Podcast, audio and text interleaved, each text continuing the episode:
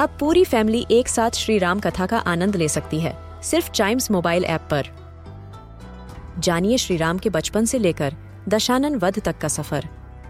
सरल रामायण, घर के सभी सदस्यों के लिए।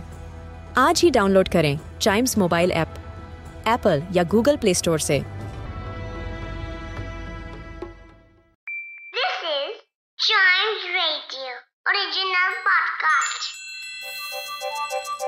हर दिन की एक कहानी होती है।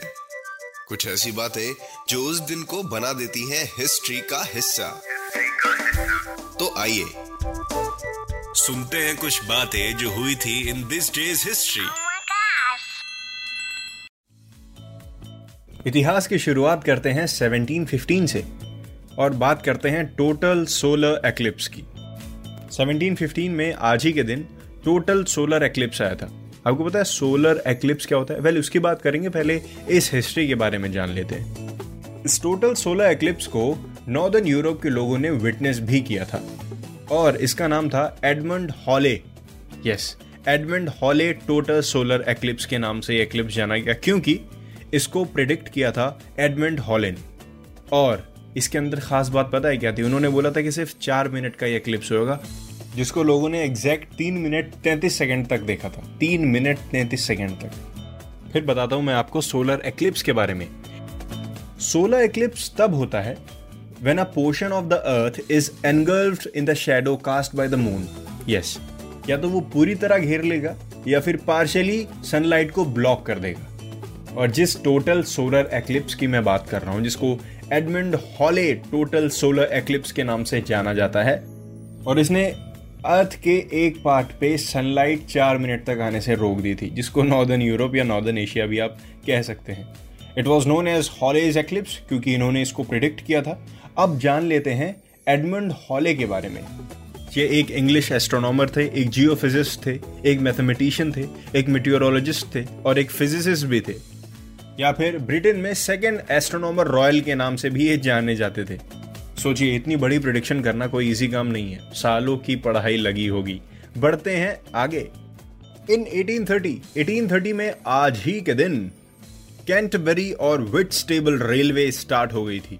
ये दुनिया की सबसे पहली स्टीम हॉल्ड पैसेंजर रेलवे थी, जिसके अंदर टिकट्स लेके लोगों को सफ़र करने का मौका मिला था और इसको टनल से भी निकाला गया था। यस क्योंकि इसके रास्ते में टनल इंक्लूडेड थी ना तो भाई निकाला तो जाएगा ही।